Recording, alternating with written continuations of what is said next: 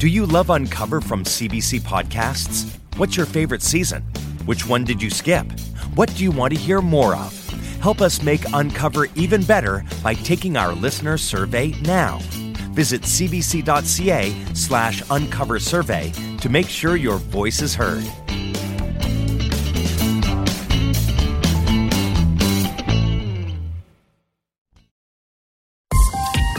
This is a CBC podcast.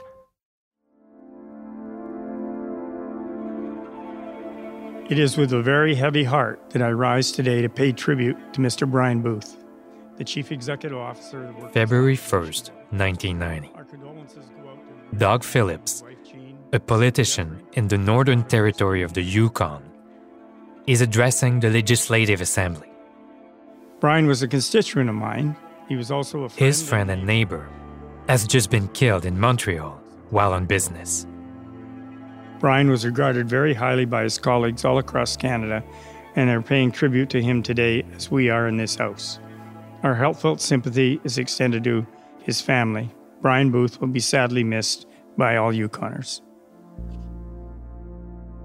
A father of two, a public servant, a pillar of the community. Brian wasn't just a government worker who worked for the Workers' Compensation Board. He was very much involved in the community.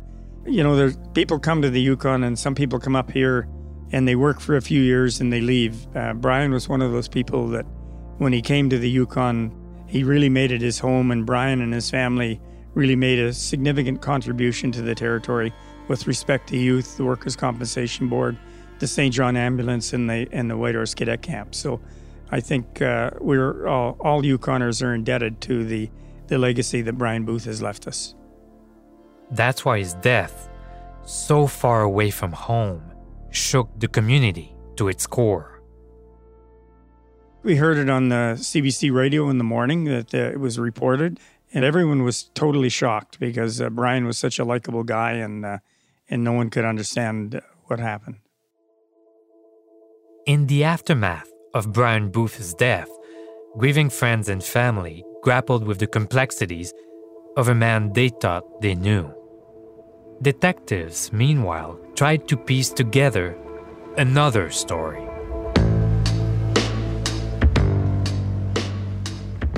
It involves a $50 debt, a transistor radio, and murder. They didn't identify it immediately as a gay murder, yet all the signs were there. In a lot of murders, there's something that joins the people together. Here, it's two strangers meet in the night. Victims will seldom complain to police or even admit to being gay. Perfect targets for hatred and violence. The fact is that he was gay and that it was a sex crime. If this was 13 little teenage girls, head would be rolling. So what the hell's going on now? Nothing. And we're pissed off and fed up. I'm Francis Plourde. This is The Village, The Montreal Murders. Episode 4, A Murder is a Murder is a Murder.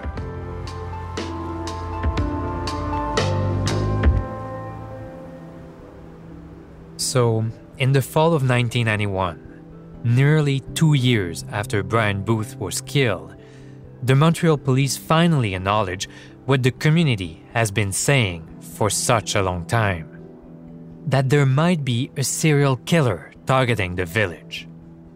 Detectives reopened 8 cold cases, including Brian Booth's. I went to the courthouse to dig up his case file. So many of the murders in Montreal in the 90s were left unsolved that I'm trying to get an idea about how the investigations were conducted and see what patterns show up in the case files. Luckily, Brian's file is one of the few that are still there and might have some answers.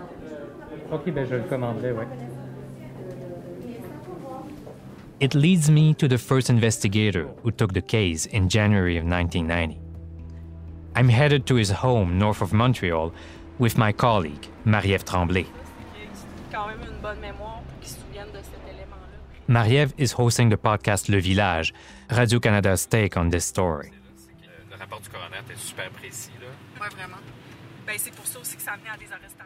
In reviewing Brian Booth's file, we both agree The cops seem to have been exceptionally efficient on this case, well, at least compared to others. Ah, bonjour, Monsieur Ranger. Bonjour.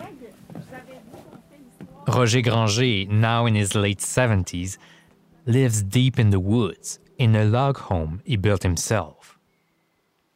I was a police officer since 1962 and was assigned subsequently to a homicide squad. Granger is old school, gets down to business quick. Immediately, he is describing the scene of Brian Booth's murder, room 2603 of Montreal's Grand Hotel. It was a violent crime. The person had been stabbed and attached with electric wires. The room was a mess. Items were missing, but there was no forced entry. Brian Booth, a short man in his 50s, lay on the bed in his underwear, hands tied behind his back. The killer had stuffed a towel in his mouth, stabbed him in the heart with a screwdriver, and strangled him with a lamp cord.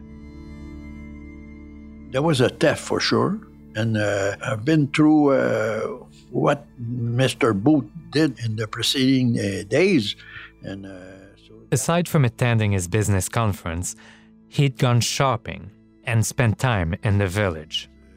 It was all places for homosexuals, all the clubs on mostly on St. Catherine Street. Mr. Booth was visiting those places regularly. Every time he would come to Montreal, he would go to such places. I was lucky because at that time there was an ex-police officer that was the owner of many of those clubs. And he introduced me to people, gave me some extra information in regards of that murder. The clubs in the village were not exactly Roger Granger's comfort zone. But he says it didn't matter. He had a job to do. If you want to be a good cop, you're not supposed to go with prejudices. You do your thing. I hope everybody does. And I think you consider yourself a good cop. No, I leave the other ones to decide that. I mean, no, I think I did a good job. But back to my question, with those gay murders, what we know is that the success rate was lower than the usual success rate. And one element that I think you kind of confirmed was the fact that there was no keys to understand, like, the evidence. But is it possible that some investigators didn't take those seriously because those were gay people? Not to my knowledge. You investigate a murder, it doesn't matter if the victim or the suspect is homosexual or black or Asian no. You have to make a tabula rasa. You have to clean the table and you start with new stuff. No prejudice. Otherwise, you're not doing your job the proper way. His visits to the village paid off. He eventually identified two suspects. Both had spent time with Booth before he was killed. But the suspects, they didn't have anything to do with the murder itself. Granger followed other leads as well. For instance, he discovered Booth had been attacked in another hotel room under similar circumstances 5 years earlier in Vancouver.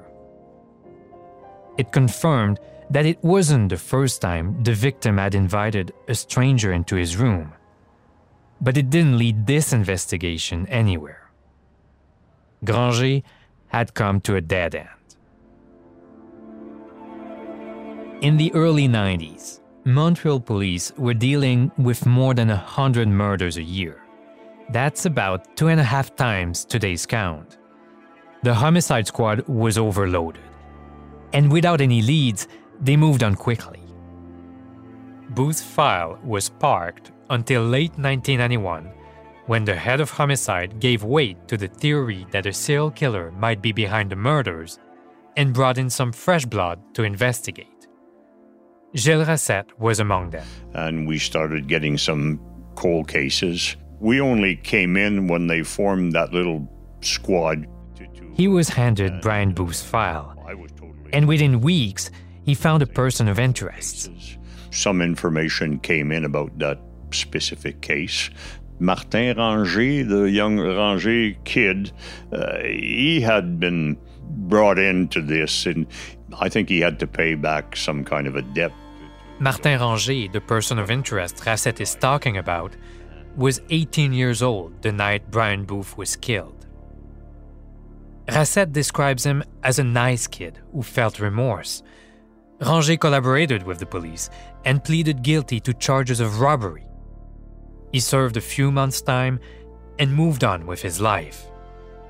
Now, 30 years later, I wanted to find out if he was still around to share his side of the story. Do you think he has any reason to want to talk? No, it's probably not something he's really proud of. Nothing online, no phone number, but a possible address. My colleague Michel and I hit the road.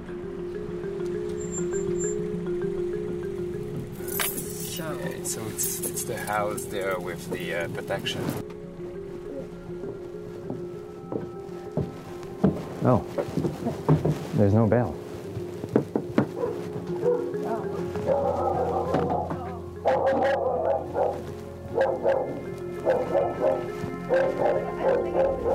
No. Okay, so should we... Ranger's not in. But a neighbor is able to help. Says he might work nearby. We head there next. 200 meters, your destination will be on the right. Oh, that's here. Okay. Yeah. That's where we find him. Il y a bien Martin Ranger ici. Oui, bonjour. Bonjour, Monsieur Ranger, ça va bien?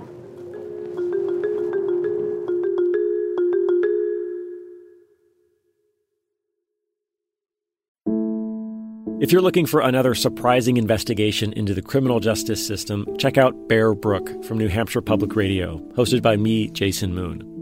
Bear Brook is back with an update on our second season. Jason Carroll is serving life in prison for a murder he says he did not commit. Now, the biggest development in the case in 35 years could lead us one step closer to the truth. Listen to the complete second season of Bear Brook, now available wherever you get your podcasts. So we tracked down Martin Ranger, the young guy connected to Brian Booth's murder. He's now 50 years old. He is a good guy. He is. Okay, but tell me what happened. I introduced myself. I'm from Radio-Canada. It's a bit complicated, but apologize for, meeting you at your workplace. Do you have time today? Would like to meet. And he said, yeah, it's a bit heavy, right? And I said, yes, that's why I don't want to do it in public. I just want to talk with you about it. And said, yeah, it's very heavy. I was very naive. It's in the past. I have to deal with it. Wow. I need to face the consequences of that. So, yeah, I'm going to meet you at 1 o'clock. Great. So what are we going to do? Come pick him up? We're going to discuss around a coffee at 1 o'clock with him. Here? Here. Okay.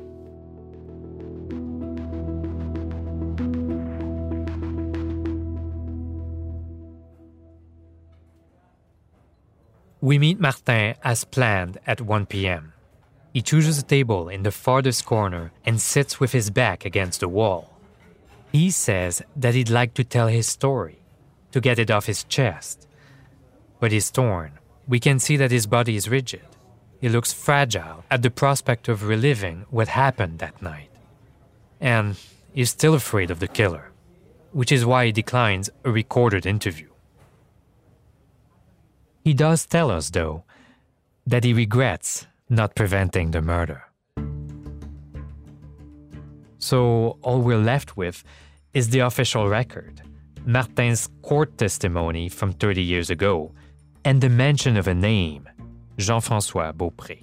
In the testimony, he says that he's scared of Beaupré and that his reasoning is, well, if he killed him, he could kill me, so I can't stand up to him and I can't do anything about this. Yeah, and he did all that to erase a $50 debt. Can you imagine that? Nope. That's crazy. Martin Ranger had been working odd jobs, painting, that kind of stuff.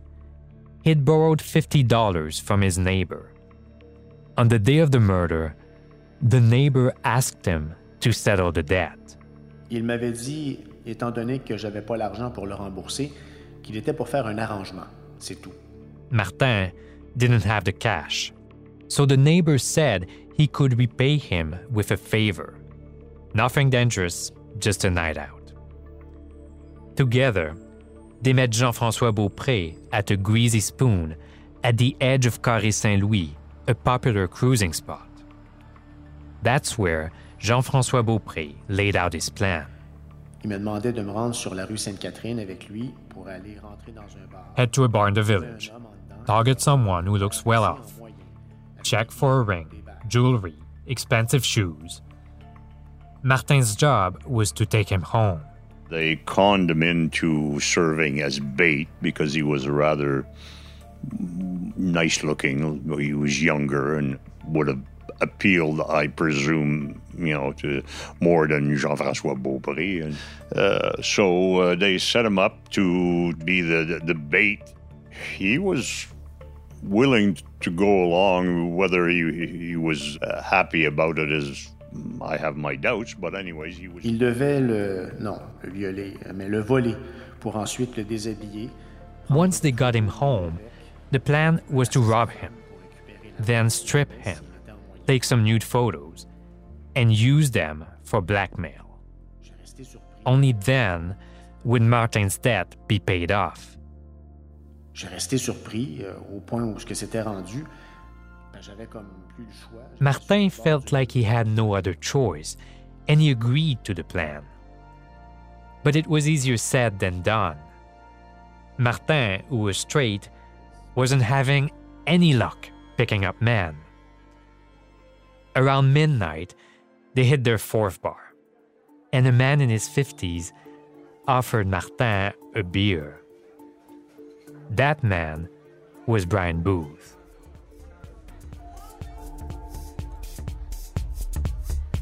They got into some small talk in English, and Martin asked, "You want to come with me in my place?" But Booth declined the offer. He said he didn't know the city and was leery of hustlers. So instead, a drunk Brian Booth invited Martin to go back with him. Minutes after Martin entered Booth's room in the Grand Hotel, there was a knock on the door. It was Jean-François Beaupré. One of the two, I think it was Beaupré, was going to pose as the older brother of Martin Ranger, and that was the pretext of beating up on the old guy. Of course, it went far beyond just beating him up. Beaupré pushed his way in, shoved Booth up against the bed, and choked him. Martin was shocked. "You're gonna kill him," he said. Beaupré said no, then started stabbing Booth. As Booth drew his last breath, Beaupré told Ranger to grab anything of value. J'ai exécuté ses ordres parce que je commençais à avoir peur. Martin Ranger was terrified. He did what he was told. They escaped with $75, a ring, a watch, toiletries, and a brand new radio they found in a room. That night, 18-year-old Martin Ranger took off into hiding. I think he had a lot of remorse about that, and he opened up to some people, and if I remember correctly, this is how the information came back to us. So the first thing we did was go and arrest him. That was almost 2 years after the murder. He had it on his conscience and he was willing to talk. This is how we arrested Beaupré, who was the actual murderer. Jean-François Beaupré denied any involvement in the murder, but a tiny piece of evidence from the crime scene confirmed that Martin was telling the truth. The day before he was killed, Brian Booth had gone shopping. Going through different things in the apartment, I noticed that there was a bill for a radio that was bought the day before, but there was no radio. So I went to the Radio Shack. If the sale was run through a credit card, American Express, they would file the serial number of the article. That transistor radio turned up in Jean-François Beaupré's apartment. I was very glad that just that little thing led to the arrest of the guy.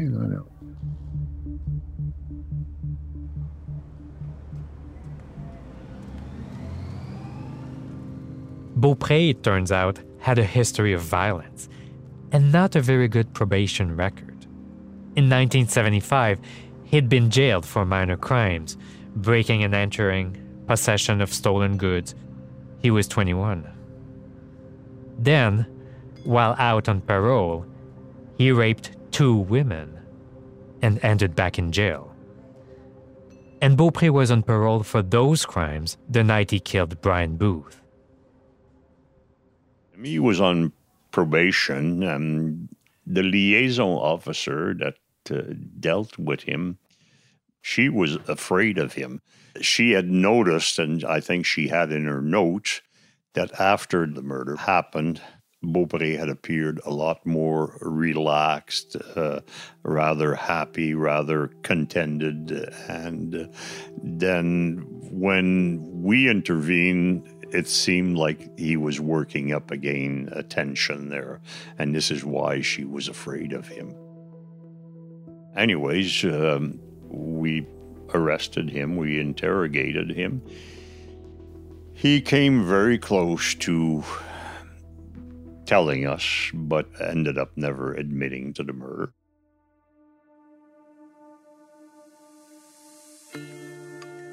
The jury found Beaupré guilty of second-degree murder. The judge described Beaupré's action as heinous and sentenced him to life in prison.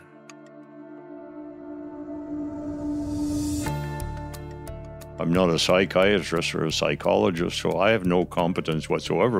The first thing that comes to mind, because he's attacking a homosexual, maybe he did hate homosexual, maybe something in his background makes it, or he was just looking for somebody to hate.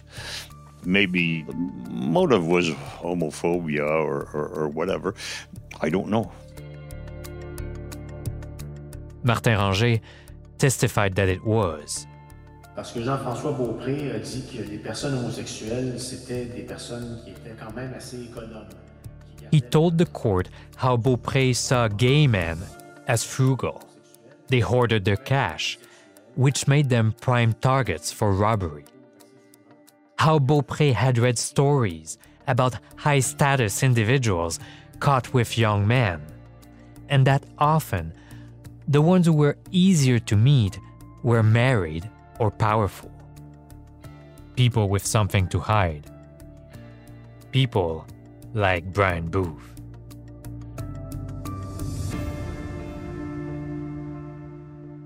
Jean-François Beaupré was recently granted day parole. In their latest parole board review, therapists described him as someone with significant narcissistic, violent, and antisocial traits. The review board has decided that Beaupré is a manageable risk to society. And yet, his reintegration potential is described as low. At 68, Beaupré is still denying any involvement in the murder of Brian Booth. Investigators say that one of the toughest parts about this case was talking it through with the victim's family. It's a sad, sad affair.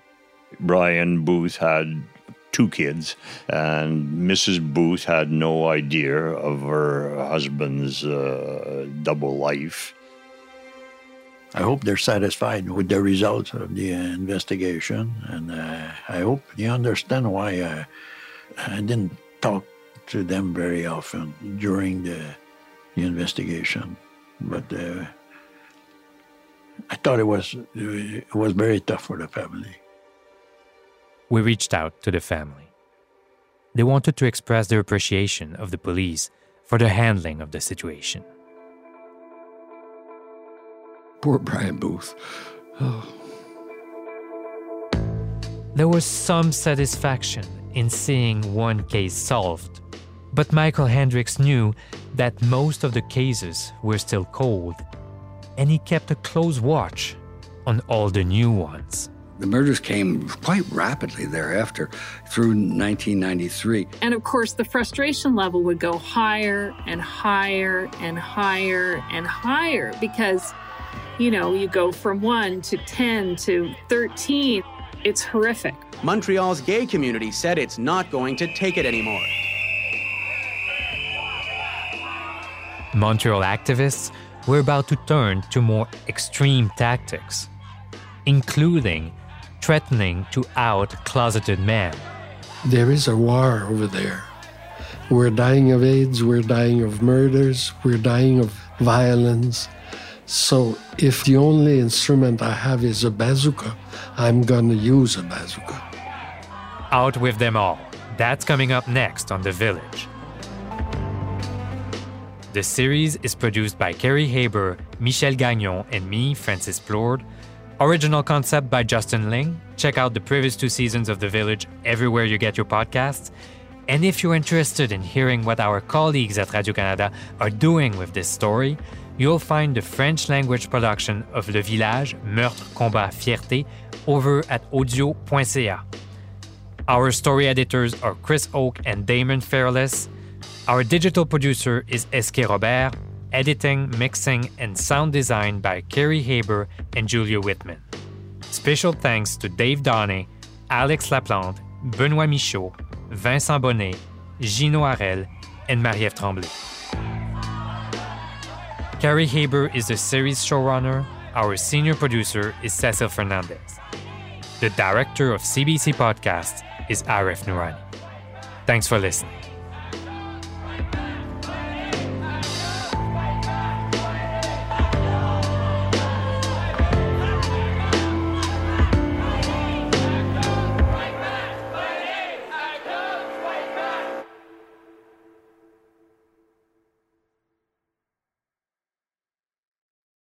For more CBC podcasts, go to cbc.ca/podcasts.